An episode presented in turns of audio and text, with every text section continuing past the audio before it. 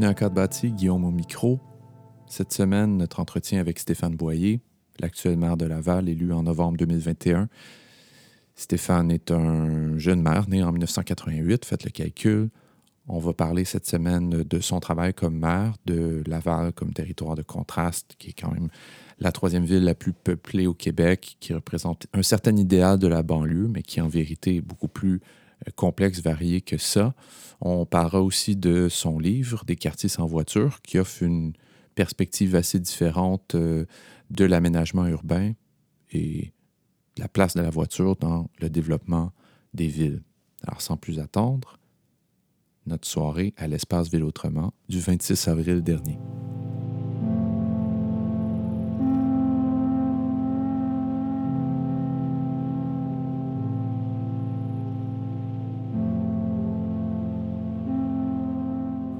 Bienvenue au maire, euh, Boyer, Stéphane Boyer.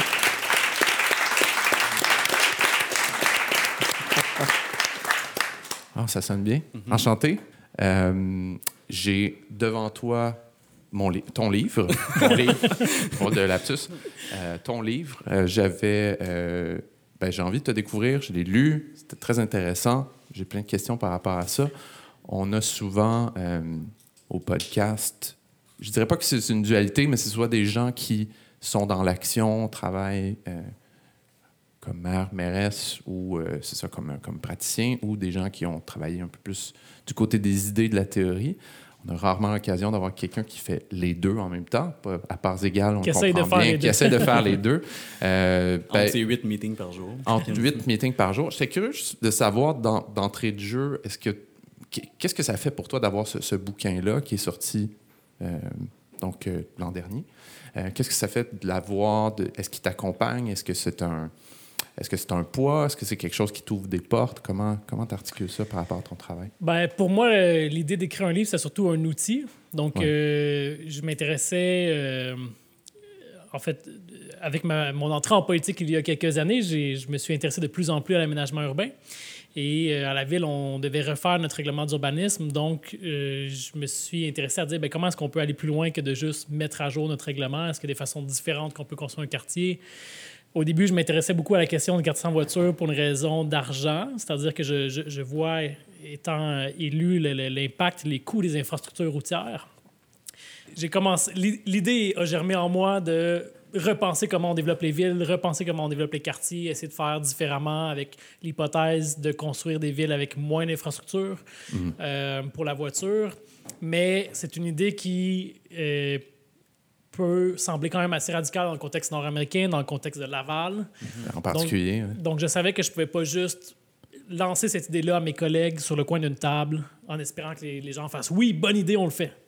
Euh, donc, euh, je me suis dit non, avant d'en parler avec mes collègues, je vais creuser la question, je vais essayer de voir qu'est-ce qui se fait ailleurs dans d'autres villes, aller chercher des données. Et euh, plus je creusais l'idée, plus je trouvais ça intéressant. Et j'en suis venu à me dire bon, ben, je, vais, je vais écrire un livre là-dessus. Et, euh, Mais à l'époque, est-ce que tu étais maire ou tu étais pendant la conseiller campagne? municipal. conseiller. Conseiller municipal. Raison de plus pour pas juste Ben oui. pitcher l'idée sur le coin euh, d'une Mhm. table. Euh, et donc, mais, mais, mais je considère que j'ai pay- atteint moins payé l'objectif. aussi comme conseiller municipal. Fait que l'argent, on est Oui, oui, c'est l'argent.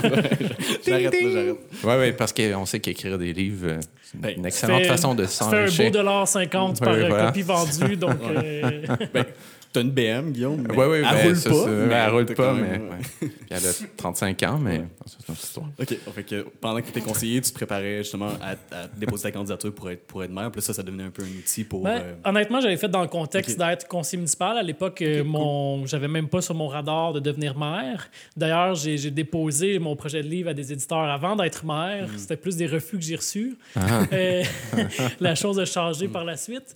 Mais, euh, mais mon, mon but, c'est vraiment d'ouvrir un dialogue, d'ouvrir une discussion, de, de lancer l'idée, puis de dire, genre, euh, parlons-en, mais est-ce qu'on peut en parler de manière sérieuse?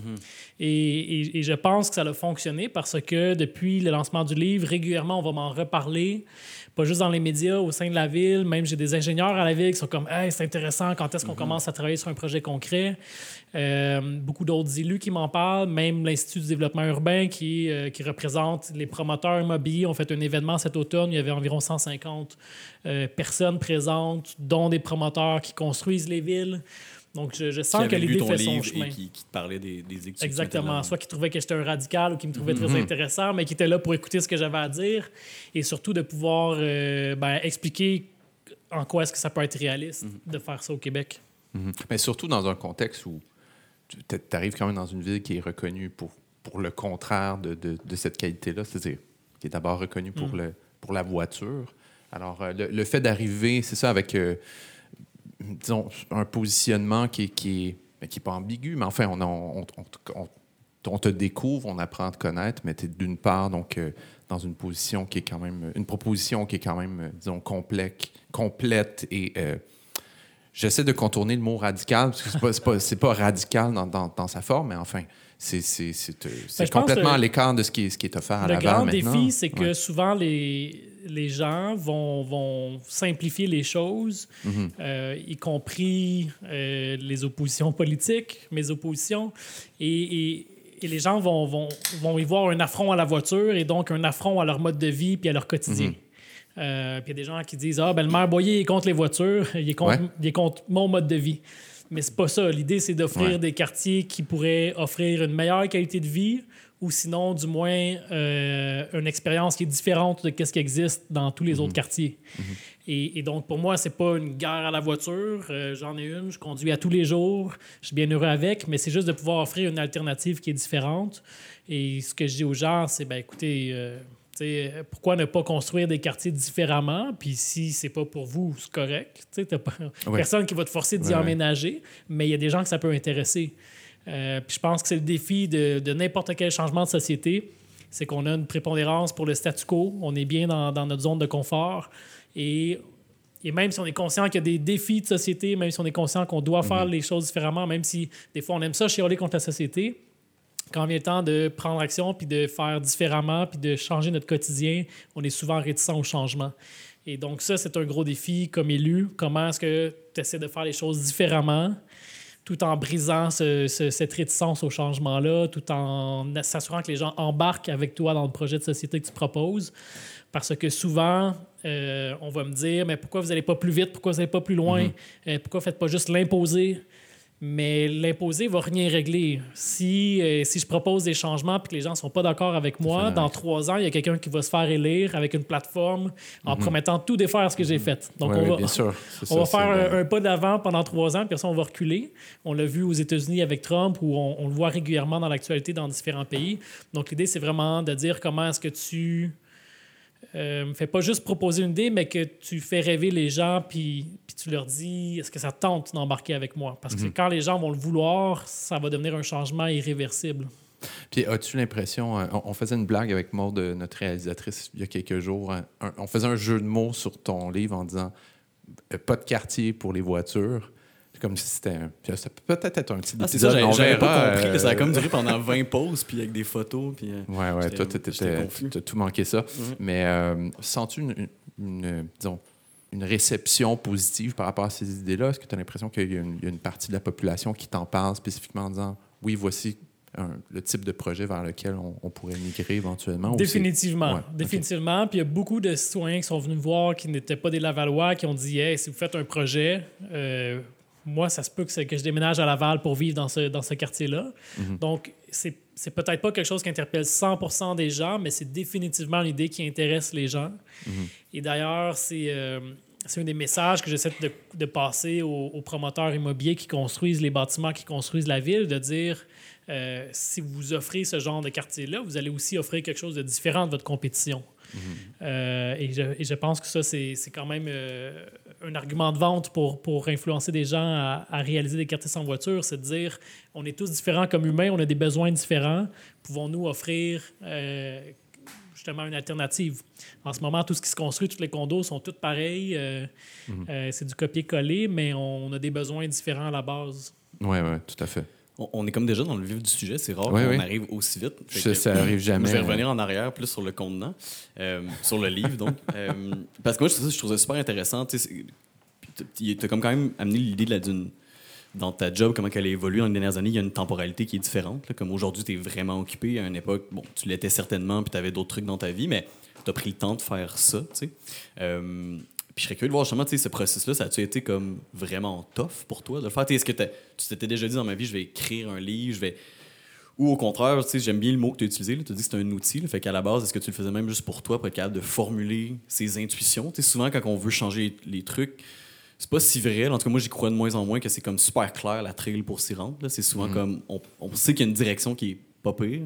Puis là, tranquillement, on formule ce qu'on, comment qu'on fait pour s'y rendre. Fait que, ouais, est-ce que ce processus-là t'a aidé? Puis, euh, puis maintenant que ton, ton processus c'est la première genre de question, mais la deuxième, c'était maintenant que ton, ton, ton projet est en place, que l'idée est lancée, est-ce qu'il y a même un, est-ce qu'il y a un, deuxième projet de rédaction pour formuler des nouvelles idées qui émergent avec, maintenant, j'imagine, tes derni- ta dernière année euh, qui était un peu folle? là? Je pense que ma blonde m'en voudrait de me lancer dans un autre projet de livre, On la salue. mais L'idée vient d'ici. L'idée qu'en- est bonne, par contre. hein. Parce qu'en en, effet, ça, ça prend, ça prend beaucoup de temps. Euh, moi, je l'ai fait. euh, je pense que quand on embarque dans la rédaction d'un projet de livre, il faut, faut le faire pour soi-même. C'est une expérience en Mm-hmm. soi à vivre. Euh, J'ose croire que c'est un peu similaire à une thèse ou à un doctorat où est-ce que euh, le Ouais, projet ouais. t'intéresse. Mais là, plus, plus le temps avance, plus euh, vers la fin, ça s'étire. Mais mais, mais je trouve que c'est une belle expérience à vivre. Mais moi, ce qui m'a motivé à aller jusqu'au bout puis à terminer le projet, c'était vraiment l'idée de pouvoir avoir peut-être un impact sur, sur, sur ma ville, sur les villes. Et là, tu as la plateforme pour le faire. Et là, en effet, euh, j'ai le privilège d'être dans une position où euh, je peux euh, en, en parler. Puis j'espère que ce livre-là va pouvoir se concrétiser euh, dans les prochaines années chez nous à Laval, mais dans d'autres municipalités également. Euh, très belle euh, tapine d'ailleurs. Je, la regarde depuis tout à l'heure, faut que je le dise. J'adore le logo de Laval. d'accord pour dire que le logo de Laval revient vintage, revient à la Ouais, mode? il est superbe. Il est vraiment réussi. Par applaudissement. Ouais, par applaudissement. Mais C'est c'est le badge que j'avais. euh, Oui, oui, voilà. J'avais un document que mon frère a retrouvé à la maison. Mon, mon père était graphiste. puis J'ai grandi à Laval. Puis c'est le bon, on y budget. vient. le budget de la ville de Laval. Ça, c'était pas long. Euh, le budget de, de la ville de Laval de 1982 que mon père a designé, qui est absolument magnifique. Je vais vous montrer des photos tout à l'heure, euh, qui est un peu dans, dans, ces couleurs-là. Je, je dirais, je sais pas si tu Euh. Stéphane, mais Laval, c'est clairement la ville qu'on parle le plus souvent au podcast. La deuxième est en Rimouski. Pour les Ouais. bonnes raisons, j'espère. Ouais. Que pour les bonnes raisons. Que pour, le, Que pour, souvent les bonnes, raisons. bonnes raisons. Ouais, ouais. Parce que, tu sais, ça, tu sais, euh, là, c'est comme genre, on est arrivé dans le vif du sujet, mais souvent, avant- tu sais, ça prend moins une heure avant de se rendre là, là, sur ce que tu fais dans la vie. Là. Non- Je veux pas normalement, te faire peur, là. puis, euh, mais normalement, il y a comme tout, tout la- le, le chemin biographique. euh, puis souvent par euh, compassion, euh, Guillaume parle de son Laval, moi je parle de mon Rimouski. Euh, on a même une casquette de Duvernay dans l'assistante. Ouais, ouais. Yeah. C'est- pas rien, ça. Ouais. Mais, mais donc, est-ce que tu viens de Laval? Oui, je viens de Laval. Ou à Laval? Euh, born and raised. Je Ah viens de, j'ai grandi à Vimont. À Saint-François, il y a la rue Boyer, qui est la rue de mon grand-père, qui était le Ah ah. premier habitant sur la rue. Un agriculteur ou. euh, Euh, il vient d'une famille d'agriculteurs. Il a été, il a, travaillé, il a déneigé des rues. Il a été boulanger. Il distribuait le pain au porte-à-porte euh, dans le quartier. Mhm. Il a été concierge pendant 20 ans pour la commission scolaire de Laval. Donc, euh, il y a même déjà euh, à Saint-François. À Saint-François, dans- même dans ses tout premiers emplois, il découpait la glace sur la rivière des Mille-Îles entre Ah Laval ah. et Terrebonne. Wow. Et il vendait ça pour Wow. euh, la réfrigération. Donc, Hey, juste les outils qui. Comme moi, je serais passionné de voir ça. Ouais. Anecdote sur Saint-François. euh, moi, j'ai déjà eu un, un contrat dans une autre vie euh, où euh, j'étais- urbaniste, mais pas urbaniste. Quelqu'un de l'ordre dans la salle présent. Mais euh, j'avais fait le tour de l'île de Laval avec euh, Gérard Baudet, pour ceux qui, qui le connaissent. Puis quand on était pas. Gérard vient de Saint-François, si je me trompe pas. Puis quand on était passé à Saint-François, son premier commentaire, il avait dit c'était pas rare de voir des une pièce à Metz dans le panier. Oh. Puis je trouvais que ce commentaire-là était comme un peu magique pour plein de raisons, mais je, je comprenais pas pourquoi. J'ai pas encore temps compris pourquoi. Mais Je pense que c'était prospère. Peut-être c'est ça, mais c'est toutes les terres que- agricoles de, de c'est ça. Oui, oui, oui. Gérard Baudet, qui est professeur en urbanisme à- Oui. à l'Université de Mm. Laval. Donc, Saint-François, Vimont. euh, ouais. donc c'est ça, j'ai grandi, euh, ben, j'ai grandi à Laval. J'ai rapidement euh, parti en voyage. Donc, moi, j'ai fait mon secondaire 4 en Nouvelle-Zélande. Ok. Après ça, je suis à la fin de mon secondaire, j'ai travaillé en Afrique du Sud comme répartiteur ambulancier. Et au- à l'université, je suis allé terminer mon bac au Mexique dans le département contre les drogues et les crimes euh, de l'ONU. Donc, j'ai beaucoup, euh, j'ai beaucoup voyagé. Puis moi, ce qui m'a toujours intéressé, c'est... euh, ben, en fait, au, au départ, c'est la curiosité de l'étranger, la curiosité de, de- de connaître, d'apprendre. Mais aussi, j'ai toujours été fasciné par les problèmes, les enjeux de, société. et, et je vous dirais, j'ai deux facettes. Je suis très entrepreneur, puis je suis très aussi geek des politiques publiques. Parfait. J'ai longtemps bon cherché. endroit pour ça. J'ai j'ai longtemps cherché le point commun, puis à un moment donné, j'ai réalisé qu'au final, ce que j'aime, c'est de trouver des solutions. OK. T'sais, c'est- Puis, je pense que c'est ça le point commun entre les, entre les deux sphères de ma vie. Et, euh, Il manquait et- juste les trouver des problèmes en cours d'enfant. ça, il il est revenu à Laval. ouais, c'est ça. Mais, euh, tu sais, tout ça pour dire que euh, moi, à- la base, j'ai jamais pensé faire de politique, puis je ne connaissais pas l'urbanisme. Donc, tu sais, j'ai- Ouais. j'aurais jamais cru être en la position où je suis aujourd'hui. ou Autour de toi, il n'y avait pas des gens qui, qui c'était leur métier. Pas ou du tout. Euh, j'ai une famille qui, euh, qui ne s'intéresse pas à la politique. Euh, Il n'y a pas personne dans mon entourage qui est ni architecte, ni urbaniste, euh, ni aménagiste. Donc, c'est vraiment le- le- un petit peu la vie qui m'a emmené là. Euh, pendant mes études, je voulais surtout travailler en développement international à l'étranger, travailler pour des ONG justement pour essayer de faire une différence, changer le monde. Euh, je me disais qu'il y avait tellement de choses à changer des fois dans des pays en voie de développement. Tes cheveux étaient longs comment à l'époque? Euh, je peux pas mentir, il y a vraiment des photos qui ont circulé quand même très long. On commence à avoir un profil. là. Euh, Ouais, ouais, ouais. Des ouais. culottes courtes longues. euh, ouais, ouais. on est, on- ça s'en vient tranquillement. Alors, euh, oui, mais donc, mais, mais c'est vrai que c'est amusant quand même que, c'est, que, c'est, ça t'amène. Je suis pas étonné que ça t'amène à ça si d'une part, tu avais des considérations euh, humanitaires, si tu allais vers l'extérieur, mais l'idée de revenir puis de, de vouloir agir, si l'idée c'était de, de trouver des solutions, résoudre des problèmes, ouais. je suis pas étonné que, que les questions urbaines, finalement, t'es ben, happé euh, ultimement. Non, ben définitivement. euh, puis je pense que les. Moi, le constat que j'ai fait, justement, c'est que la- le meilleur endroit où s'impliquer, c'est chez soi. Parce que, tu sais, à l'époque, bon, j'ai travaillé à l'étranger, mais je j'en suis venu à la conclusion que c'est pas un Canadien d'essayer de changer l'Afrique du Sud ou le Mexique. Euh, donc, je me suis dit, je vais commencer à m'intéresser à la politique chez moi. Et, euh, donc, quand je suis revenu de, la fin de mon bac au Mexique, je suis allé au conseil de ville pour la première fois de ma vie. Puis ça m'a frappé parce qu'il y a un citoyen qui est venu poser une question euh, au maire de l'époque, j'avais en cours, puis qui demandait au maire c'était quoi la stratégie pour le logement social, puis la lutte à la pauvreté. Puis le maire, il, il s'est levé, il a dit euh, Continuez votre question, monsieur, je vais aller aux toilettes. Puis il est sorti de l'Assemblée. C'est une façon de dire ben, je vais aller chier pendant que tu parles de pauvreté. Au propre puis au figuré. Et euh, oui, et donc moi, ça m'a, ça m'a vraiment choqué. Je ne pouvais pas croire que ça, ça se passait, même si je connaissais pas encore beaucoup de. Mais pourquoi t'es allé comment là? Comment comment qu'on, pourquoi qu'on va à l'hôtel de ville? euh, Ben, c'était vraiment la réflexion. Tu voulais voir c'était quoi, dans le fond? Tu voulais Ouais, ben, tu sais, à l'étranger, je me disais. euh, ben, j'avais deux, trois réflexions qui se confrontaient. Là. La, la première, je me suis dit, bon, c'est peut-être pas aux Canadiens d'essayer de changer les autres pays. Euh, je pense qu'on doit surtout. C'est aux Mexicains de changer leur pays. C'est eux qui ont. Leur pays, leur culture, leur vision, leur histoire. Donc, je, suis devenu un petit peu critique de l'aide internationale. Même chose, euh, j'en venais à la conclusion que tu peux bien donner 100 millions à l'Éthiopie pour acheter des poches de riz. Euh, c'est pas ça qui va régler la famine. euh, il faut des bonnes politiques publiques. Si tu veux que le, le gouvernement, que, que- que les- que la société s'en sort, il faut que le gouvernement mette ses culottes, il faut qu'il adopte des bonnes lois, des bonnes politiques, des bons programmes gouvernementaux, puis il faut pas qu'il y ait de corruption. Que c'est comme, pour moi, j'ai réalisé que c'est les fondements d'une société qui roule bien, qui va bien. Donc, à partir de là, je me suis dit, bon, ben, je vais commencer à m'intéresser davantage à ce qui se passe chez moi, euh, à ce qui se passe au niveau du gouvernement. C'est ça qui m'a amené à aller au conseil de ville. Honnêtement, je savais pas trop qu'est-ce qui m'attendait. Je savais pas qu'est-ce que j'allais découvrir. Mais c'était vraiment des réflexions personnelles qui m'ont amené à me dire, tiens, je vais aller voir à Laval, euh, à l'hôtel de Puis on ville. était en quelle année, là, juste pour situer, est-ce que Laval, euh, quand même... 2011. 2011. 2011, ok, fait que c'était juste avant que les scandales de corruption commencent à sortir. Ouais, c'est ça. Je... c'est ça. On, ça, on m'a dit qu'il y a un documentaire sur Crave là, qui vient de sortir, Ah, je ouais, pense. ouais. donc, ça a été un petit peu un appel de la nature. Là. Dès, dès ma première soirée à l'hôtel de ville, ça m'a choqué. Euh, donc, j'ai décidé d'y retourner. Puis après ça, a commencé la commission Charbonneau, a commencé tous les scandales de corruption à sortir.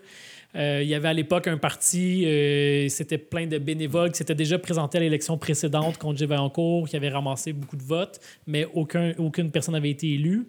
Donc, j'ai commencé à faire du bénévolat avec eux et de fil en aiguille. euh, en 2013, euh, tous les gens avec G. Vaillancourt ont démissionné presque en bloc. Euh, tout le monde ou, ou non, ou ne se sont pas représentés. Et donc, en 2013, il y a eu un peu une page blanche à- au Conseil des villes de Laval. Euh, donc, j'ai vu l'opportunité, j'ai décidé de me présenter. Et c'est ça qui m'a emmené vers la politique. Et euh, au fil des années, j'ai appris à découvrir l'aménagement euh, urbain, l'urbanisme. Puis ça, j'ai trouvé ça vraiment intéressant parce que c'est à la jonction de, de plein d'enjeux. C'est le transport, c'est l'habitation, c'est l'environnement, c'est l'économie locale c'est le quotidien, c'est comment on se sent dans notre quartier, dans nos rues. Donc, j'ai trouvé ça euh, vraiment fascinant de mm. découvrir le monde de l'urbanisme, de l'aménagement Mais c'est ça, est-ce que, est que, à ce moment-là où tu réfléchissais à tout ça, puis tu essayais d'avoir un impact, justement, en revenant à la maison, est-ce que le milieu municipal était d'emblée celui que tu as choisi, puis tu t'es pas posé d'autres questions, ou tu tu réfléchissais peut-être à d'autres niveaux? Parce que la politique municipale. Tu parles au passé, euh, c'est peut-être encore ah, ben, euh, en cours de réflexion. Passé, On essaie de comprendre. Connais-moi mes temps de verbe. mes... non, non, mais dans le sens où ça pourrait être. oui, euh, oui, non, je sais, on, va y venir. On, va y venir. mais oui, c'est ça, parce que 2011, bon, ça allait vraiment pas bien, mais ah. même encore aujourd'hui, il y a beaucoup de travail à faire pour valoriser le travail des élus municipaux qui sont souvent ben, pris euh, avec des contraintes, euh, qui ont des, des, responsabilités grandissantes, mais des moyens euh, figés dans le temps à une certaine époque. Fait que, est-ce que tu pensais à d'autres, à d'autres trucs ou c'était comme clair? C'est vraiment le contexte. La vie m'a emmené là.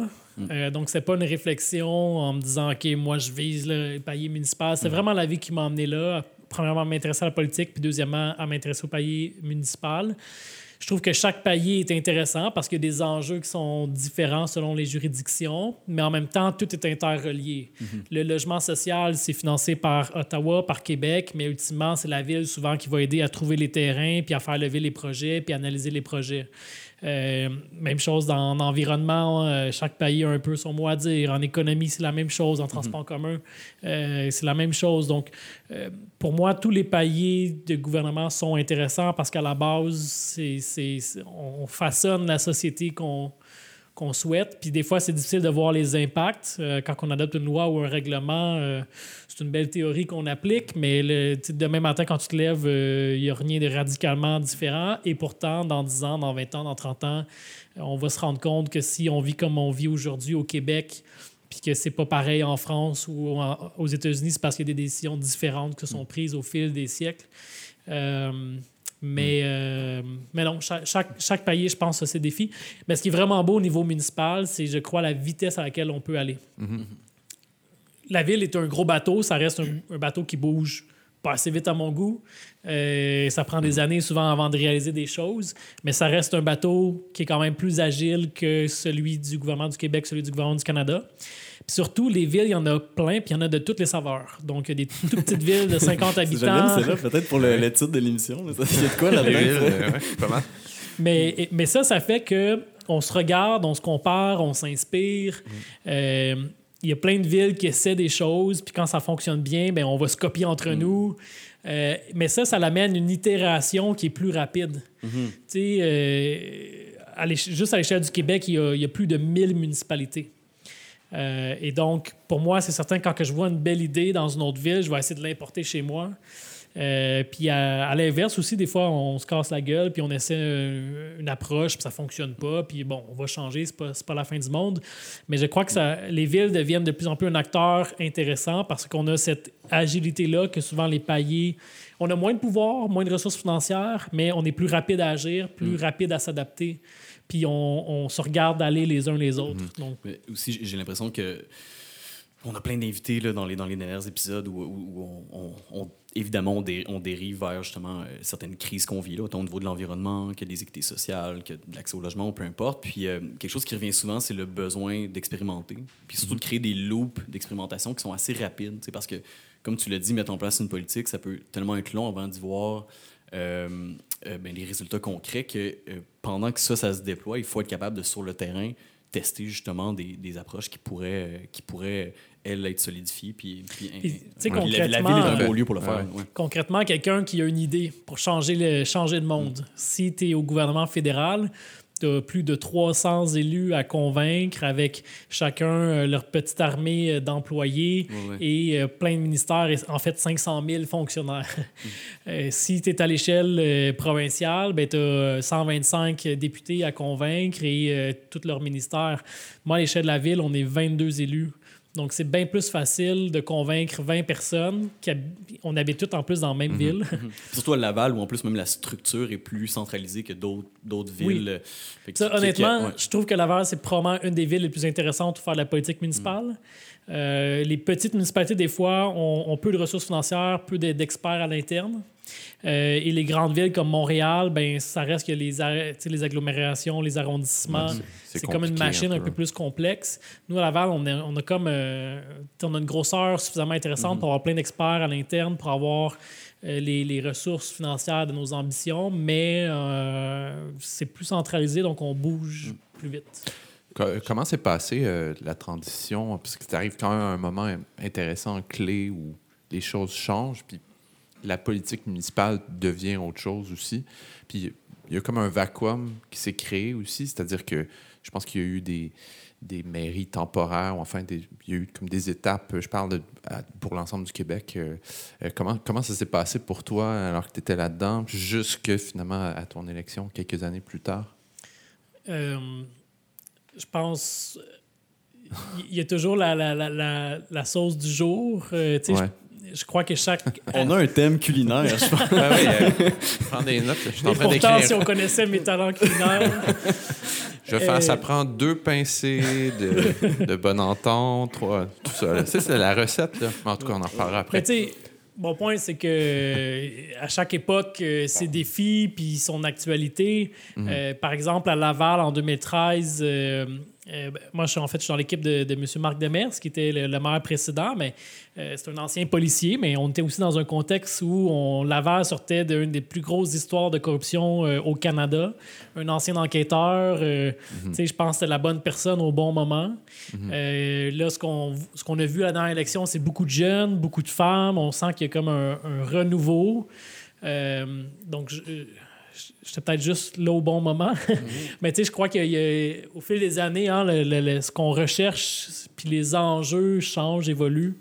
Donc, c'est certain que, que je, je crois qu'on sera toujours un petit peu en transition.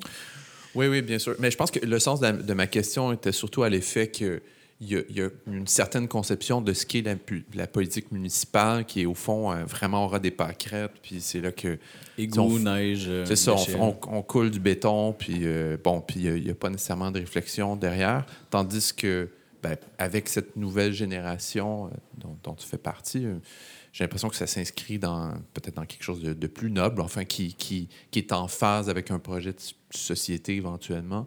Euh, Ben, il y a donc, encore- c'est ça qui est, qui est peut-être plus Il y a intéressant. encore beaucoup d'élus qui, Mhm. qui considèrent qu'une ville, ça doit gérer les vidanges, les nids de poules, puis ça finit là. Mhm.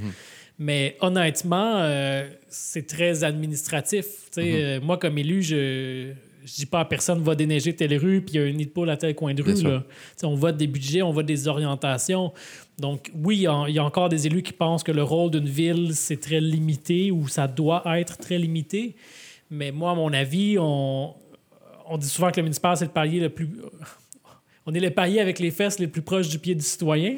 Ah. C'est-à-dire que quand, quand, quand les gens sont pas contents, euh, ils, nous ça en croi- note. non, mais ils nous croisent à l'épicerie, ils viennent au conseil de ville, Ah oui. euh, c'est ouvert, c'est public. Il n'y a pas grand monde qui va au Parlement pour euh, manifester leur désarroi. Ouais, ou il reste à l'extérieur. Enfin, il y a une distance euh, qui, qui Donc, on est très. une proximité qui n'est pas euh, la même. C'est ça. Donc, on est très près souvent de nos citoyens, puis on les voit, les problèmes, on les voit, les enjeux. Donc, euh, en tout cas, moi, j'ai envie d'agir sur ces enjeux-là. J'ai de la misère à comprendre pourquoi certains élus veulent se limiter, mais, mais c'est peut-être des, des, des, des- je sais pas, une différence de personnalité, mais euh, je crois qu'on a ce devoir-là d'agir autant qu'on peut. Ouais, ouais. Moi, ça- ça- ben, avant de poser ma question, juste Ben, s'assurer qu'on est en famille, là, mais est-ce qu'il y a des, des, famille. des, euh, citoyens de Laval dans la salle présentement? Ah. Ok, Quelqu'un- fait que ça- Quelqu'un qui est venu spécifiquement pour. Est-ce qu'il y a des gens qui. Pour ceux qui n'entendaient pas dans le micro, là, il y avait une foule d'applaudissements. ouais, ouais, Ouais. Sauf qu'ils sont très polis, les gens de Laval, mais qui applaudissent comme. Shows, on euh, euh. Est-ce qu'il y a des gens qui, qui, qui viennent de Laval? Yeah. Un, deux, c'est trois, vrai? Quatre, cinq. Ah, ben, c'est pas mal. Hein? Est-ce qu'il y en a qui vont emménager à Laval? Tout le monde a levé la main. Mais euh, comme on parlait des, des fesses et des pieds, euh, je voulais revenir là-dessus. euh, comment tu trouves ça, ça? Tu sais, tu- Les tantôt, fesses et les dis- pieds? Ouais, avant, que- ben, avant qu'on. Ton opinion sur les fesses, disons, de manière de générale. général. euh, Mais tu sais, avant qu'on avant qu'on rentre en onde, tu me disais ça, t'as as entre 5 à 8 euh, meetings par jour. C'est en plus quand tu vas à l'épicerie, justement, comme, tu sais, puis je sais que c'est votre job, puis nous ici, tout le monde qui, ben, peut-être qu'il y a des politiciens dans la salle, je sais pas, là, mais tu sais, qui font pas ce job-là, tu sais, me semble c'est de quoi de le fun dans la vie, c'est comme un peu d'être anonyme, des fois, dans ces moments-là de vie. Fait que, comment tu trouves ça, tu sais? Parce qu'on a une vision de politicien qui aime tout le temps ça, puis c'est comme, ah, check-les, là, il est en train de gagner des votes, mais ouais, dans le fond, comment, comment tu vis ça, euh, En- cette intensité euh, fesse-pied? En 2020-2021, quand la question s'est posée, euh, est-ce que je me lance à la mairie ou pas, honnêtement, j'ai hésité longtemps. Euh, principalement parce que j'aime quand même l'anonymat, j'aime avoir ma vie personnelle. Euh, j'aime pas tant à l'épicerie quand j'achète ma pinte de lait le dimanche euh, euh, qu'on m'interpelle pour me parler déneigement. mais, euh, mais je trouve que c'est tellement stimulant. Tu sais, aujourd'hui, on vit dans des villes qui sont de plus en plus grandes puis de plus en plus anonymes. Des fois, j'aime simplifier qu'autrefois, j'ai l'impression qu'on vivait peut-être dans des plus petites villes, des plus petits villages où est-ce que, peu importe t'étais qui, on savait t'étais qui. On te reconnaissait, on savait que t'étais le fils d'un tel ou euh, t'étais le boulanger. Et puis là, évidemment, je caricaturise, mais t'avais un peu ton rôle puis ta place à jouer. Aujourd'hui, nos villes sont de plus en plus grandes. Les, les perrons d'église où les gens se rencontraient disparaissent. On sait ce qui se passe aux quatre coins du monde, mais on ne sait pas c'est qui notre voisin ou qu'est-ce qui se passe dans notre quartier. Puis je trouve que c'est difficile de nos jours d'avoir un sentiment d'appartenance. Et moi, j'ai trouvé ça dans le rôle d'être élu municipal. Euh, on peut parler, en fait, on parle à des centaines de personnes dans, dans le mois. Euh, donc, tu sais, je connais un peu plus mes voisins, je sais c'est quoi les problèmes du quartier, je connais les projets qui s'en viennent. Euh, c'est pas toujours facile parce que c'est sûr que les gens qui nous abordent, euh, entre autres sur les réseaux sociaux, mais dans la rue aussi, c'est, c'est plus souvent pour nous pitcher des tomates que pour nous féliciter. Ah ouais? je te confirme. OK. Mais euh, même si ça vient avec son lot de défis, euh, c'est quand même ça qui nous reste, qui nous garde connectés au terrain, qui nous fait apprécier l'impact de nos gestes. Puis moi, de ce sentiment-là que je fais partie de la communauté, j'adore ça. Puis même j'aimerais que tout le monde puisse le vivre un jour dans sa vie. Euh, tu sais, tu te lèves le matin, tu ouvres la radio, on parle d'un enjeu. Euh, tu n'as peut-être pas le plein pouvoir pour le régler ou, ou pour changer la loi qui est discutée, mais tu as un grain de sel euh, à dire sur ce, ce problème-là. Tu peux prendre la parole, tu peux aller en commission parlementaire, tu peux adopter une résolution. Euh, donc, pour moi, ça, c'est euh, c'est quelque chose qui est très important, qui, qui maintenant fait partie de mon quotidien, puis que, que j'aime. Malgré les longs horaires, malgré le fait que tu te fais souvent critiquer, malgré le fait que tu perds un peu ton, ton anonymat, euh, tu sens que tu fais partie de la communauté, tu sens que tu as un rôle à jouer, euh, que tu peux changer euh, un peu les choses. Puis même si, puis parlant de changer les choses, j'en profite. Ouais. Tu sais, des- des- non, mais c'est important aussi de comprendre, des fois, on, on pense que quand tu es maire ou mairesse, que tu as une baguette magique, là, demande-le et tu recevras. Mais c'est pas ça, pas comme ça que ça marche. Oui, tu as un grand pouvoir d'influence. Tu as quand même aussi d'autres collègues élus qui peuvent penser différemment. Tu as aussi une administration, des employés qui peuvent penser différemment. Tu as des considérations euh, financières, euh, légales. Donc, c'est certain qu'on a aussi un pouvoir qui est limité. Puis ça, des fois, il faut y faire face parce que euh, des fois, il y a des situations qui vont te fâcher toi-même puis que tu ne seras pas capable de résoudre. Puis ça, ça c'est, j'avoue que c'est difficile des fois quand, quand tu es d'accord avec les citoyens puis que tu aimerais donc régler le problème, mais que pour plein de raisons, tu n'es pas en mesure de régler, c'est quand même frustrant. Est-ce que tu as un exemple de ça? J'en aurais J'en ai pas un précis, mais, mais j'en Ouais, ai vécu à jours. maintes reprises Ouais, euh, de ouais, ce genre de situation-là. J'ai envie de t'entendre un peu sur, euh, un peu sur l'histoire, puis aussi l'identité de Laval. Alors, Émile va se moquer de moi, mais j'ai effectivement grandi à Laval, à Sainte-Dorothée. Et, euh, Qui savait que Guillaume a grandi à Laval? Ouais, la main ouais. levée. Ah, pas tant que ça. Ah bon, ouais, tu vois. On a de la place, vas-y, go. Et, euh, mais c'est- une, drôle d'entité, Laval, parce que c'était d'abord, ben, au fond, une collection de villages. Puis on a un petit peu partout ces entités-là, villageoises, ces noyaux villageois qui, qu'on ressent encore. Puis Laval devient, dans la modernité, autre chose, qui est une espèce de, Enfin, qui est une entité où on a réuni ces, villages-là, qui correspond au moment de la suburbanisation euh, de Montréal, notamment. Et c'est très. Montréal reste très marqué de ce moment-là, de son histoire, son moment banlieusard. Mais c'est plus tout à fait ça non plus. Tu disais que tu as grandi plutôt à Saint-François, qui, était, qui avait quand même encore ces, ces enclaves-là villageoises. Moi, je les ai vus éclater quand j'étais jeune.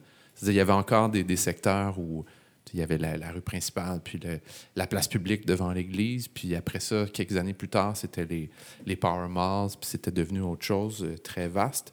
Euh, où tu vois, ben, par rapport à son histoire, où tu vois la- Laval là-dedans? Est-ce que, évidemment, a- tu disais tout à l'heure qu'on est toujours en transition, puis je suis d'accord avec toi, mais est-ce que, est que ça marque encore son identité, euh, à ton avis?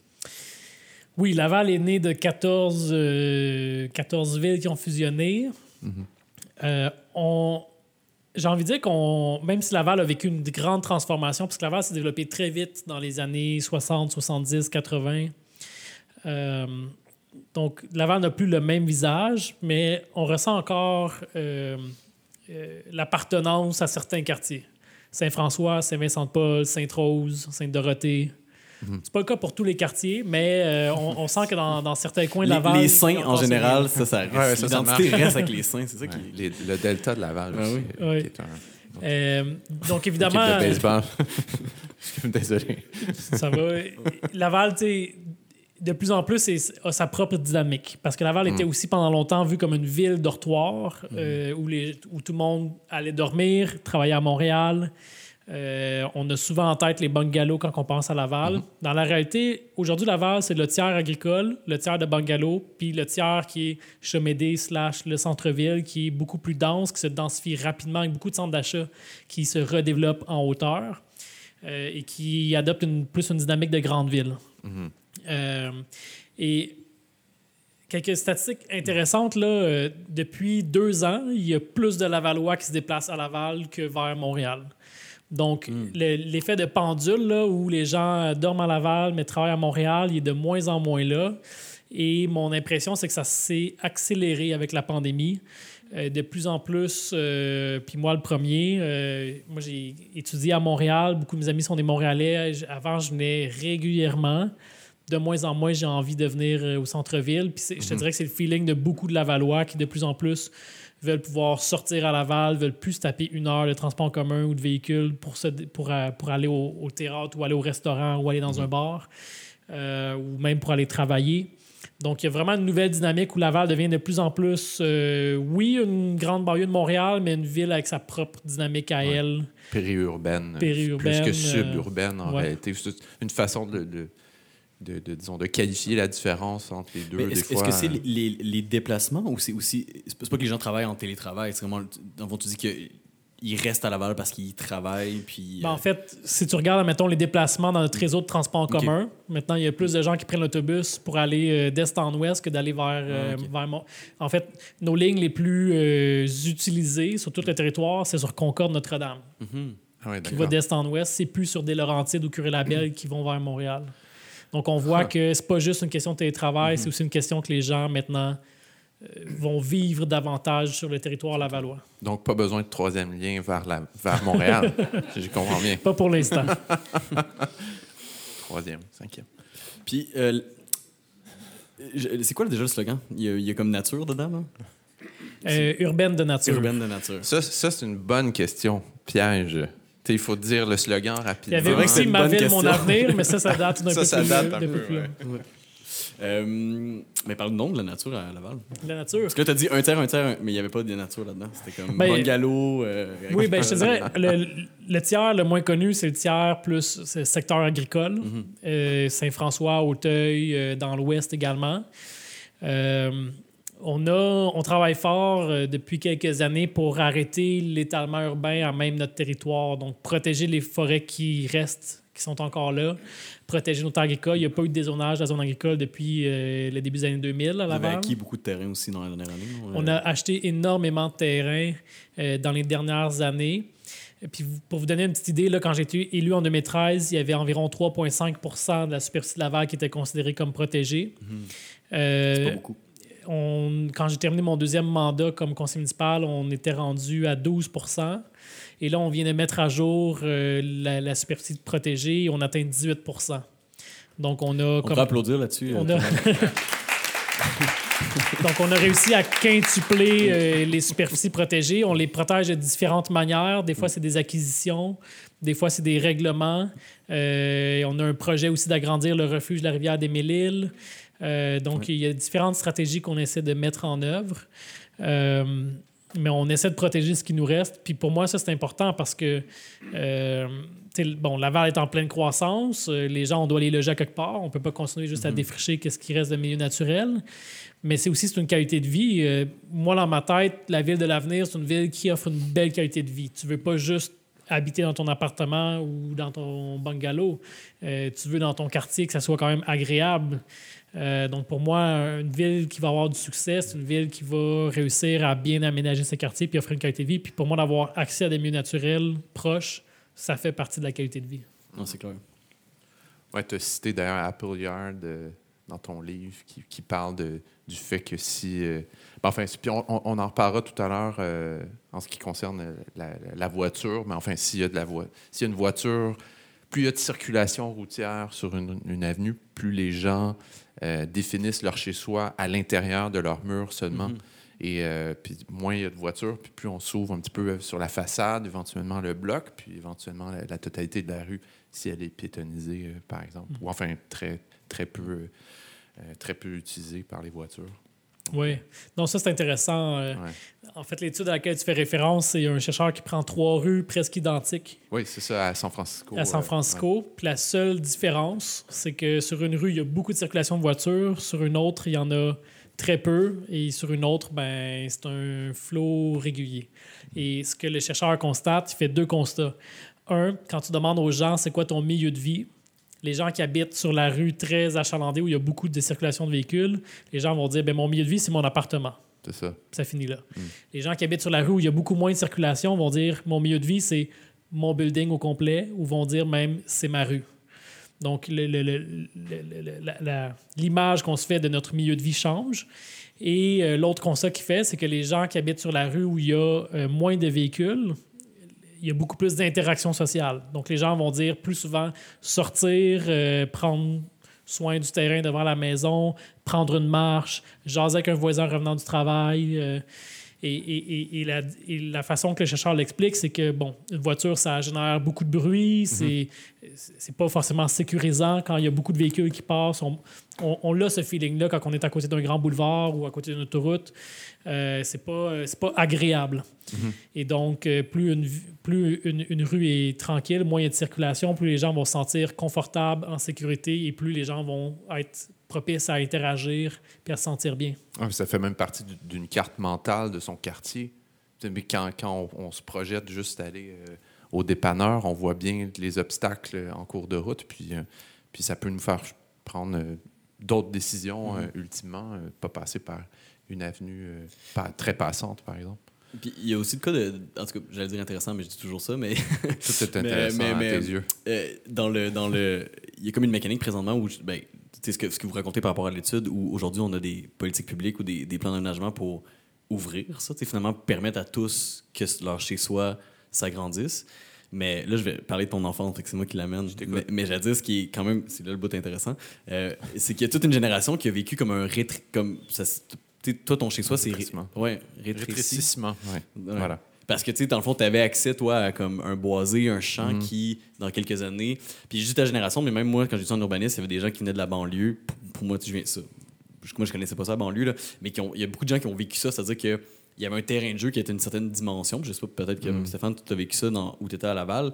Puis, année après année, ce terrain de jeu-là a disparu, finalement, Ouais, au fait. profit de euh, l'intimité de d'autres personnes. Fait que, il y a quand même le bout intéressant, c'est ce renversement où présentement on a des politiques publiques qui essayent d'étendre un chez-soi qui est plus collectif et, euh, et essayer que justement que ben, Faire des gains sur la nature. Exact, c'est ça. Ouais, fait. Mm, puis je pense qu'on a tout euh, un exemple en tête, en tout cas, du moins ceux qui ont vécu en, Béli- en, en banlieue. Euh, moi, quand j'étais jeune, euh, il y avait beaucoup de champs où j'allais faire du vélo. Mhm. Puis un moment donné, il est arrivé des pépines. Puis là, finalement, c'était la 19. Puis là, après ça, euh, l'autre champ où on Ouais, la se faisait 19, c'est quand même un pas pire, pas pire Ouais, ouais. Montréal. C'est ça, l'autre champ où on allait faire du vélo puis qu'on faisait des cabanes dans les arbres, ben, c'est devenu un nouveau quartier de maison familiale. Puis en effet, ce- ce- cette conception-là du quartier euh, diminue ou, se transforme. Ouais.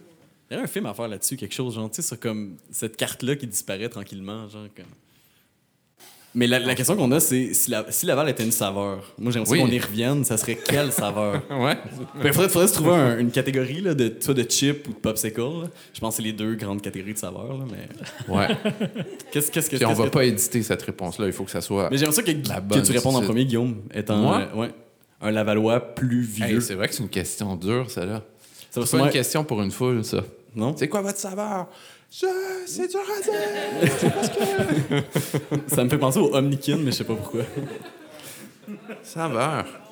Euh, ga- J'aime bien l'odeur de gaz, donc euh, Wow! hey, Savais-tu qu'on a le même? Comme avec Oups. saveur gaz! il m'a pas entendu. Non, mais j'aime ça, tu sais, je veux dire, à la station-service, là, le... Toi, tu dois aimer aussi l'odeur des, euh, des feutres noirs. hein. Oui, oui, Oui. exactement. voilà. Mais j'avais un père graphiste, voilà, qui avait de des gaz. feutres, non? Ça, en dit long- ça en dit plus sur Guillaume que sur Laval, je pense. Une idée sur la, la saveur de Laval? Moi, je- instinctivement, j'aurais dit le citron. Ah, Je suis pas sûr pourquoi, mais c'est tropical, c'est heureux, c'est joyeux. OK, OK. Bon, on pourrait lui donner un prix citron à Laval, alors. Non, ça marche pas.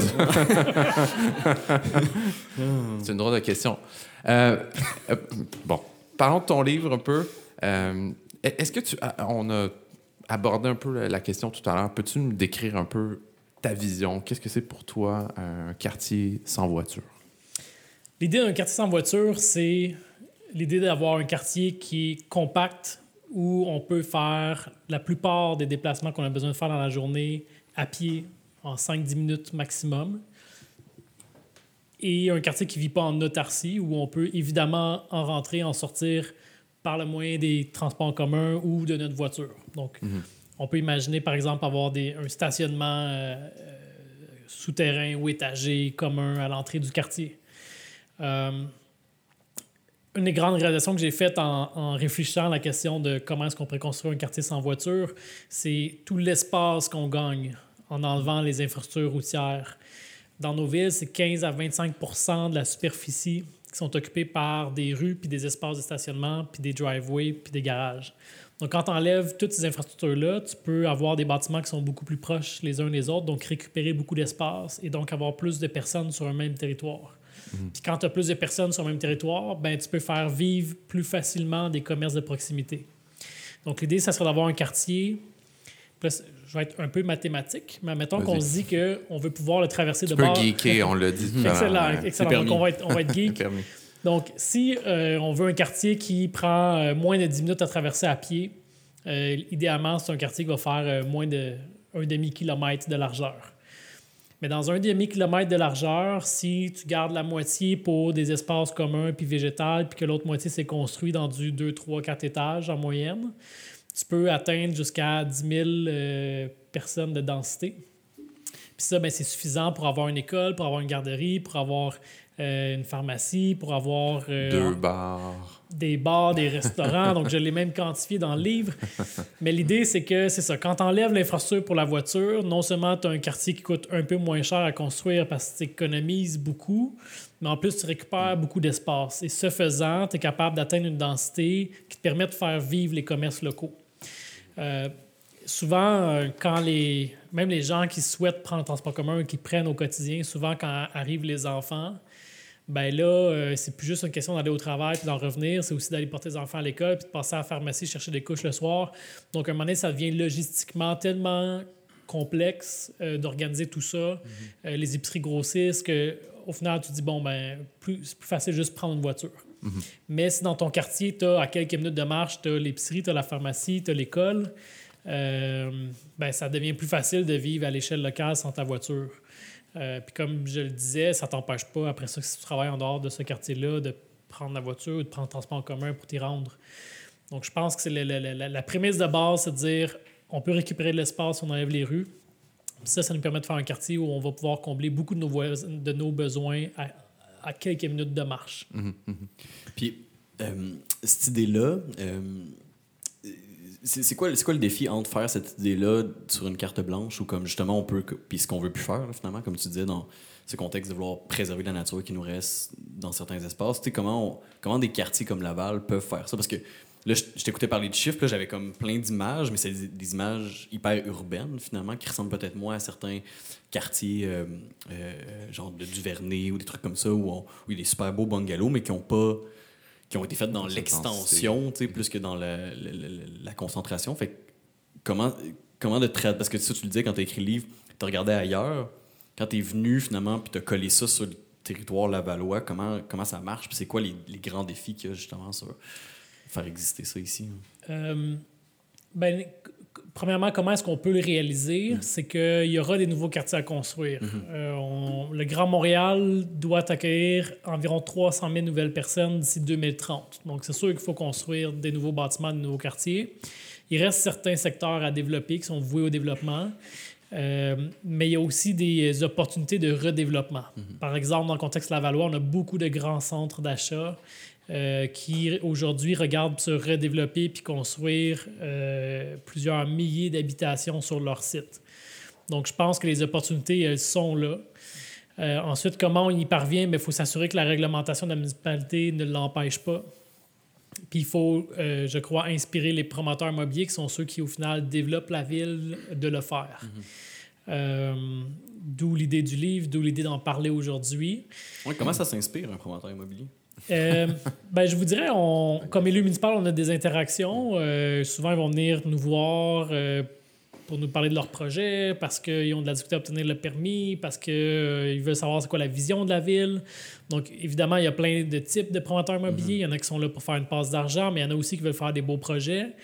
Et souvent, ils vont vouloir savoir clairement c'est quoi la vision de la ville. Parce qu'on a des promoteurs qui sont très ouverts, qui veulent faire des beaux projets, mais ce qu'ils disent, c'est dites-nous clairement, dès le départ, qu'est-ce que vous souhaitez. Ce que- Ce qu'ils veulent pas, c'est que ça prenne 5 ans à avoir les permis, puis ils veulent pas avoir à retravailler leur, leur plan 12 fois. Puis D'ailleurs, s'il y a des urbanistes euh, ici... Il y en a. Il y en a, donc... Slacké, là, la gang. on relaxe. non, mais c'est que c'est. Mais souvent, euh, moi, il y a beaucoup de grands promoteurs qui disent ça me dérange pas, moi, d'avoir des critères esthétiques ou environnementaux élevés, mais faites-nous pas travailler sur un projet, puis qu'après un an, un an et demi, que là, vous arrivez avec une nouvelle Ouais, ouais. demande qui me force à retourner voir mes architectes, mes ingénieurs, puis refaire les plans, débourser de l'argent.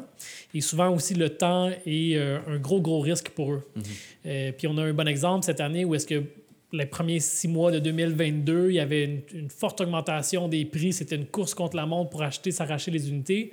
Là, les taux d'intérêt augmentent, boum, le marché euh, s'effondre. Donc, euh, les- le contexte pour le privé va évoluer rapidement. Donc, pour lui, c'est un grand. Plus ça prend du temps à avoir ses permis, plus c'est un risque financier. Euh, mais il y en a beaucoup qui sont ouverts à faire des projets qui sont audacieux. Mais ils disent, demandez, dites-nous clairement dès le départ qu'est-ce que vous voulez. Euh, donc, il y en a qui sont prêts à s'inspirer puis à suivre la vision de la municipalité.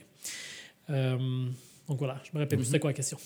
Mais- non, mais c'était pas. Je, je pense que la question avait à voir euh, avec l'existant, puis c'est peut-être une chose que, dont on pourrait parler comme, comme, disons, comme critique par rapport à, à ce projet-là, c'est que. Puis je, co- je comprends, je comprends dans, dans le sens de l'essai.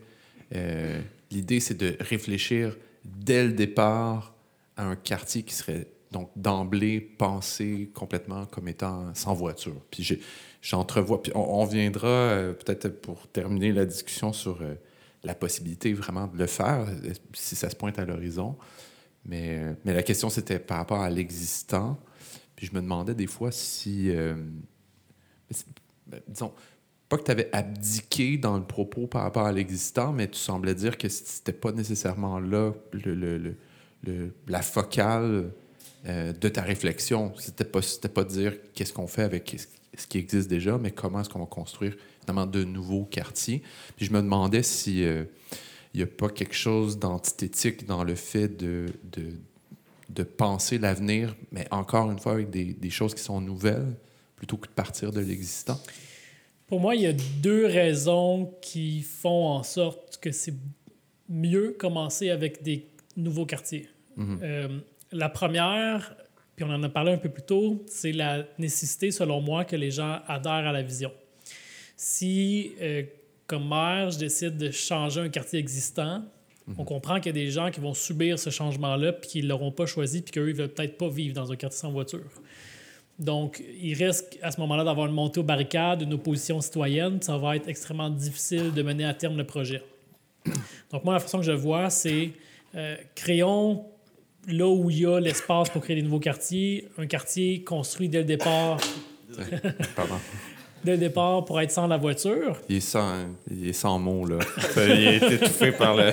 Ben, c'est ça que t'as fait quand tu poses la même question que moi, mais vraiment mieux. Je suis comme, je me mets à tousser. Ben, T'as dépassé. Pardon, pardon.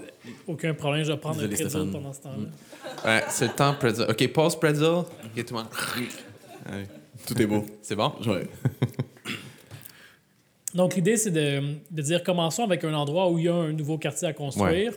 Puis les gens qui vont choisir d'y habiter sont des gens qui volontairement vont Ouais, vouloir ce mode de vie-là. Puis ça, ça va devenir une vitrine. Une vitrine pour que tout le monde puisse aller voir ça ressemble à quoi un quartier sans voiture, puisse le vivre puis constater par eux-mêmes ce que ça peut apporter comme qualité de vie. Avec l'espoir que ça l'inspire des gens de dire finalement, c'est pas si fou que ça comme idée, puis finalement, moi, j'embarquerai dans le projet. Donc, c'est pour ça que pour moi, on doit d'abord commencer avec des quartiers euh, page blanche ou à, euh, ou à créer ouais, prototype, un peu. prototype, vitrine. Puis la deuxième raison, elle est très pratico-pratique. C'est que, euh, selon moi, l'intérêt d'un quartier sans voiture, justement, c'est de construire moins d'infrastructures routières pour économiser des coûts. Puis je vais faire une petite parenthèse, là. De nos jours, construire un kilomètre de rue, ça coûte des millions, des millions avec un S. Et en ce moment, quand on construit un quartier, euh, le promoteur immobilier doit construire la rue. Donc, si ça lui coûte 3 millions, mais le 3 millions, il est refilé dans les factures euh, des logements. Donc, quand on achète une maison, des fois, tu as un 25, 30, 40, 50 000 dollars qui est juste pour financer le bout de rue devant chez nous. Pour viabiliser. euh, ouais. Exactement. Ouais. Donc, donc de, de le faire dans un quartier existant, on perdrait beaucoup des bénéfices d'un quartier sans voiture. C'est-à-dire Mm. que tu gagnerais, en fait, tu démolirais une rue que tu as déjà payée, donc tu n'aurais pas le gain financier. Puis surtout, l'idée du quartier sans voiture, c'est aussi de pouvoir récupérer de l'espace. Comme je disais, c'est important si on veut qu'il soit facilement marchable, que les bâtiments soient près des uns et des autres pour raccourcir les distances de déplacement. Mais là, on ne va pas commencer à démolir des maisons existantes. Euh, donc, c'est pour ça que je pense qu'on peut faire les quartiers sans voiture à partir de quartiers existants, mais il n'y aurait peut-être pas tous les bénéfices que le quartier fait, imaginé dès le départ comme ça, aurait. Euh, les bénéfices financiers, les bénéfices en récupération d'espace ne seraient pas, euh, seraient pas optimales. Puis surtout, ils risqueraient d'avoir une grande opposition citoyenne. Euh, puis euh, on le vit comme élus municipaux, là, juste mettre une piste cyclable sur une rue, des fois, il y a des montées aux barricades. Donc, Ouais, de, ouais, de bien dire sûr. aux gens, on ferme votre rue, ouais. puis on met une maison entre la vôtre et celle de votre voisin, ça serait extrêmement difficile à, à faire accepter. C'est vrai que c'est un peu. Il Ben, faut en parler d'avance, euh, déjà, si on fait ça. ben, c'est certainement la prochaine étape, mais comme on dit, c'est une étape qui est peut-être plus lointaine, qui prend des vitrines pour les, pour les promouvoir. là, ouais. C'est pas impensable que dans 50 ans ou dans 100 ans, euh, que des quartiers faits pour la voiture, comme on les construit aujourd'hui, n'existent plus, dans le sens où tu sais, on pense aujourd'hui en Amérique du Nord que c'est utopique faire un quartier sans voiture. Et pourtant, l'histoire de l'humanité, je veux dire, Ah, c'était ça. là. ça fait juste 100 ans qu'on construit des, Bien sûr. des, des- des villes avec des voitures. là. Les, Et moins, les moins que 2000 ça, ans en fait. avant, c'était toutes des villes pour les piétons. Ouais, tout à fait. Et pourtant, quand est arrivée la voiture, là, on a commencé à changer nos façons de faire. Les villes européennes ou américaines qui existaient déjà ont adapté leurs villes, faites d'abord pour les piétons, pour accueillir la voiture. Et là, on, finalement, on a tout développé pour la voiture. Là, on va peut-être voir un retour du balancier ou de l'équilibre. Donc, pour moi, même, même si aujourd'hui, je vous dis, bon, euh, je, je pense pas que c'est réaliste de prendre un quartier existant puis de le convertir dans un quartier sans voiture, ça veut pas dire que dans 50 ans, c'est peut-être pas quelque chose qui va se faire. Mais c'est que j'ai peut-être un certain, disons, optimisme par rapport à des projets qui sont plus euh, peut-être transitoires ou enfin exploratoires. Tu sais, je pense que ça, ça peut être intéressant aussi de, par exemple, piétoniser des secteurs puis voir comment ça se produit, euh, ne serait-ce qu'un été, une saison, puis de voir tranquillement comment, dans la plupart des cas, c'est, en tout cas, c'est ce que la littérature montre sur le sujet, euh, ben, les gens s'y adaptent, notamment les, les- les propriétaires qui sont réticents au départ euh, se rendent compte que ça peut être profitable pour eux aussi. Puis là, tout, tout d'un coup, il y a un effet boule de neige. Puis je me dis, j'abandonnerai pas à son propre sort des secteurs qui, qui sont plus anciens et puis qui pourraient donc, petit bout par petit bout, finalement, euh, se, peut-être se piétoniser puis se transformer. Ben là où ça pourrait se faire, puis c'est sûr que j'ai beaucoup la perspective euh, d'une ville comme Laval avec Mhm. des maisons Ouais, unifamiliales plus classiques. Euh, ça- euh, prendre un, un cul-de-sac, un petit tronçon Mhm. avec une dizaine de maisons. Puis là, tu pourrais cogner aux portes, faire un sondage. Seriez-vous ouvert à cette idée-là? Mhm. on, on ferme, on ferme le cul-de-sac, on, on vous laisse vous stationner vos voitures euh, sur la rue à côté, puis on gazonne ce qui est asphalté aujourd'hui, puis on fait juste des allées piétonnes. Puis là, si euh, il y a l'acceptabilité sociale des gens vivant sur ce bout de rue-là, ben on fait la conversion. Donc, je pense que ça, ça serait possible, Ouais, ouais. ça serait réaliste. euh, Montréal a ses ruelles vertes. Il y aurait peut-être comme ces sacs verts à la Il y aurait comme, Mhm. Je pense qu'il y a un programme à inventer. comme si vous avez un cul-de-sac, cognez aux portes, on Ouais. arrive, on vous passe les, les, les, les, les pics, puis euh, on fait ça. Ça marche, moi, je pense. Ouais. Il Demain. y a combien de cul-de-sac à Laval? Écoute, je pensais que tu allais dire le chiffre. J'aurais été impressionné. D'après moi, il doit en avoir euh, plus d'une centaine. OK. Ah, bon. Parfait. En fait, je, je trouvais la, la vision intéressante. Je trouvais qu'elle était très en phase aussi avec euh, les, les cités-jardins, les Garden Cities, qui est un, vieux concept. En tout cas, pas, ex- pas exactement la même chose, mais, mais l'idée d'avoir, c'est ça, des, des petites entités denses qui sont reliées les unes euh, avec les autres par un, réseau de transport structurant, puis, bon, puis avec de la verdure. C'était intéressant. Je me suis posé la question de, de euh, d'enclavement en fait de ces quartiers-là.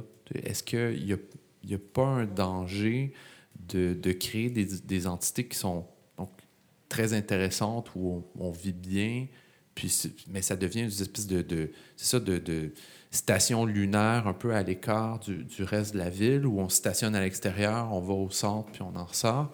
Puis je ouais c'est ça, je me demandais si ça ça créerait pas par le fait même des espaces qui, donc, qui sont très enclavés, qui peuvent devenir très intéressants aussi pour les mêmes raisons, mais qui de- deviendraient au fond des, des petits milieux euh, chics, un peu à l'écart de la ville, presque des, euh, des gated communities jusqu'à un certain point. Je ne sais pas si, qui- qui- si ça te- c'est un, un souci qui... Ben, J'ai l'impression qu'en ce moment, on est tous une petite. euh, on vit tous en autarcie dans notre euh, module lunaire, dans notre logement.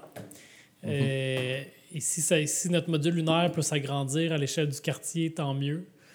Dans le sens, pour moi, c'est pas un problème que ce quartier-là ait sa dynamique propre à lui puis qu'il soit peut-être un peu isolé. Parce que c'est peut-être ça qui va contribuer à créer un sentiment de communauté. Euh, à, à l'inverse, un quartier qui, qui est trop transitaire, qui, qui- où tout le monde traverse sans s'y arrêter, où ça devient euh, plutôt froid. Euh, y a un exemple dont, dont- dont- dont je m'inspirais beaucoup dans la rédaction du livre, c'est le quartier de Vauban en Allemagne, où Ouais. euh, c'est un quartier qui est majoritairement sans voiture. Il y a quelques rues qui, qui- qui- qui vont euh, circuler, mais c'est majoritairement sans voiture. Le stationnement est à l'entrée dans un, un stationnement étagé. Puis il y a le tramway qui s'arrête, euh, qui, a- qui je crois, deux arrêts dans le quartier. Euh, mais je pense que ça fait pas un. euh, à la limite, ça va juste créer un sentiment de communauté. Oui, oui, oui. Ce que je trouve qui est quand même intéressant à, à avoir. Puis ça me permet peut-être d'introduire aussi une notion que je trouvais intéressante en réfléchissant à la question, c'est que de nos jours, dans les villes de banlieue, on, essaie tous d'avoir une cour arrière, souvent parce que c'est un endroit où on sent que c'est sécuritaire pour nos enfants de jouer. Euh, mais à partir du moment où euh, on n'a plus une rue avec plein de voitures, mais qu'on a une allée piétonne où les gens marchent, ben, il n'y a plus de problème de sécurité. On peut laisser jouer notre enfant dans la rue, euh, dans le reste du quartier, puis ben, à ce moment-là, notre enfant devient aussi moins isolé. Il n'est plus dans sa boîte, dans sa cour arrière. Il va plus facilement avoir des interactions avec les autres jeunes du quartier. Euh, et, et je pense que c'est comme ça, par des gestes très simples, qu'on vient à créer des liens euh, entre les gens de- de- d'un même quartier, d'une même communauté. Ouais. Puis ça, moi, je, je trouve ça intéressant. Puis j'en reviens à ce que je disais au début. C'est peut-être pas pour tout le monde. C'est peut-être pas tout le monde non plus qui veulent vivre dans un endroit où il y a un sentiment de communauté, où les voisins se parlent. Euh, on a un petit côté des fois asocial comme humain. Ouais. Mais, euh, mais encore une moi. fois, si c'est pas, pas pour vous, c'est pas grave. là, tu sais, Il Ouais, y a ouais. personne qui serait forcé d'y vivre. Non, mais je pense que dans une, même dans une propre vie, on a des moments asociaux, puis d'autres moments où on est grégaire. Puis euh, je pense que av- une vie de quartier intéressante, c'est une vie de quartier dans laquelle on a la possibilité de moduler notre rapport aux autres, d'être- d'avoir des journées où on parle à tout le monde dans le parc, puis le lendemain, être un peu déprimé, puis pas vouloir parler à personne. D'avoir, puis- euh, oui, c'est ça, c'est d'avoir ce- cette possibilité d'ouvrir puis de, de fermer les, les vannes. Puis effectivement, je pense que dans, dans un secteur euh, ben, dense, puis euh, avec une vie communautaire, avec des, des espaces publics, je pense qu'on a tout de moins la possibilité de le faire euh, ouais, quotidiennement. Est-ce qu'il y en a un euh, dans les plans, un quartier comme ça, à Laval? Oui. Oui, Ah. oui on, on a eu une annonce à cet automne, hein, si je ne me trompe pas. euh, Euh, ben, en fait, c'est- pas exactement comme je l'envisage dans Mm. le livre, mais on a la municipalité de Laval est propriétaire d'une ancienne carrière qui est au coin de l'autoroute 15 et du boulevard Saint-Martin, donc en plein cœur ouais. euh, de la ville. Euh, c'est un terrain quand même assez grand de 4 millions de pieds carrés. Puis au centre, c'est assez particulier parce que c'est une ancienne carrière. Donc, euh, il y a, il y a- il y a Mais c'est deux... pas là, il n'y a pas un bâtiment municipal qui est là? Il, y a déjà- le palais de justice, palais de du justice qui est gouvernement du Québec qui est là, Ouais. Mhm. avec un petit centre d'achat sur le coin euh, du quadrilatère. Mais il y, a, il y a beaucoup de terrain qui peut être Ah, développé. mais c'est pas le terrain qui avait déjà eu des idées un peu folles. Il y a déjà eu des plans pour faire comme un, ça des fait, quartiers. ça euh, fait longtemps que ouais. la ville, euh, Ouais. Ah. en fait, depuis les années 80, que la ville, euh, que la carrière est fermée, puis qu'il y a à l'occasion des idées de faire quelque chose avec ce site-là. Euh, là, ce qui est différent, c'est que maintenant, on a une équipe d'employés qui travaille sur le projet à temps plein. Euh, on est en train de faire toutes les études de, de, euh, est-ce que le sol est contaminé, c'est quoi la, la, la, la por- euh, la capacité portante du sol. On a fait des concepts d'aménagement. Donc, on travaille assez sérieusement là, sur le projet. L'idée, c'est d'en faire un quartier. ben, évidemment, c'est dans le centre-ville. hein. donc, ça, Ouais. ça serait un quartier qui serait euh, avec plusieurs usages. Il y aurait de l'habitation, mais on aimerait qu'il y ait aussi probablement une présence universitaire, collégiale. On aimerait qu'il y ait des entreprises innovantes euh, qui soient sur place. Donc, c'est un quartier qui va prendre quand même du temps à se développer, puis il y a une complexité sur le site, parce que là, en ce moment, dans la carrière, il y a un lac, il y a deux falaises, et il y a aussi une grande plaine qui donne sur le lac artificiel. Donc, au centre, ça deviendrait un grand parc, et les, les constructions seraient au pourtour. Mais sur le site, tous les déplacements se feraient euh, par, En des, kayak. euh, ouais, par, des, En ben, par- kayak, par des ouais. passages piétons. Et, mais, mais bref, donc c'est quand même un quartier qui va prendre du temps à se développer à cause de la complexité du site, à cause du fait qu'on veut attirer des universités et tout. Puis on sait que ça ne sera pas dans deux ans qu'il va y avoir des nouveaux pavillons là. Euh, mais ça serait un premier projet de quartier euh, sans voiture. Parce que là, on- le, le trou serait rempli, si je comprends bien. Non. Non. Ah En ouais, fait, ce qui est vraiment c'est- c'est Ce intéressant, puis même euh, certains de nos employés ont eu des idées que je trouve vraiment intéressantes, c'est que, bon, le lac, de... il y a deux côtés que c'est des falaises, et les Uh-huh. deux autres côtés, c'est une grande plaine qui descend graduellement. Donc, on pourrait imaginer même un jour avoir une scène flottante sur le lac avec des projections sur les parois rocheuses, que les gens dans- sont dans le parc, dans, dans, la descente Wow. vers l'eau pour euh, écouter les spectacles. Donc, le centre, en fait, la carrière en tant que telle va devenir un grand parc urbain. D'accord. Ouais. Complètement. non, mais le lac, en plus, ça doit être un, ça doit être un peu contaminé, non? Ben, on fait des études en ce moment, mais so far, so good. Pour so l'instant, so euh, les études nous démontrent qu'il n'y a pas trop d'enjeux au niveau de la contamination. Ouais. Et puis, euh, juste cette idée-là de- du centre-ville, centre, comment, centre-police, où là, il y a, il y a- bon, y a, il y a une certaine densification qui se fait. Euh, J'ai passé deux, trois heures là, à, à marcher autour de Montmorency. Euh, puis, bon, c'est ça, c'est intéressant, mais le- le- la vie n'est pas tout à fait pris encore. Euh, pour quelqu'un qui connaissait Laval depuis longtemps puis qui n'est pas allé depuis quelques années, il y a beaucoup, beaucoup d'habitations qui se construisent. Euh, il y a- ça se développe quand même assez rapidement. Évidemment, changer une ville, ça se fait sur des, des dizaines d'années. Mais euh, moi, je suis prêt à parier un petit 5 aujourd'hui que Laval, dans 5-10 ans, va avoir vraiment un visage différent parce que en ce moment, dans le centre-ville, les propriétaires, c'est beaucoup. J'ai Ah, juste, il y a juste un, un vin. Il y a juste un vin. J'ai un problème de jeu. Quand on fêtera nos Ouais, je 10 ans, on va te réinviter. euh, là. Mais dans 10 ans, ça ne vaudra plus rien, ça. Ah oui, bien sûr. Voilà, c'est ça. Mais euh, donc, comme je disais, euh, au centre-ville de Laval, là, souvent les gens font des blagues. Bon, il est où le centre-ville? Parce que c'est beaucoup des grands centres d'achat Ouais. le long d'autoroutes. Mais tous ces grands centres d'achat-là, les propriétaires, c'est souvent des fonds d'investissement immobilier cotés en bourse qui ont les poches profondes. Et, et la plupart là, ont pris conscience qu'il y a beaucoup plus à faire que juste des cases de stationnement et un centre d'achat. Et la plupart travaillent actuellement activement sur des projets de redéveloppement. Donc, euh, et, et pour avoir commencé à avoir quelques-unes des maquettes et des plans, euh, je pense que Laval va vraiment changer de, de- de visage là, euh, quand même assez rapidement dans les prochaines années. OK. 5 piastres. Et puis peut-être juste mentionner aussi Je reprends mon argent. un gros game changer, c'est qu'on on a adopté une toute nouvelle réglementation d'urbanisme aussi qui se veut aussi Mm. assez audacieuse. Donc l'idée, c'est aussi de s'assurer qu'à chaque fois qu'un projet se, se- se concrétise, que le projet soit, nous l'espérons, euh, se présente sous les meilleurs Mm-hmm. jours et, et- et crée de Laval un quartier, une ville qui va être belle aussi. Là. Euh, les stationnements dorénavant devront être euh, en grande proportion souterrains ou cachés derrière le bâtiment. Euh, tous les terrains ont une superficie minimale d'espace végétal. Euh, on demande des, des décrochés à partir du quatrième étage pour pas avoir un effet non plus trop écrasant de la ville.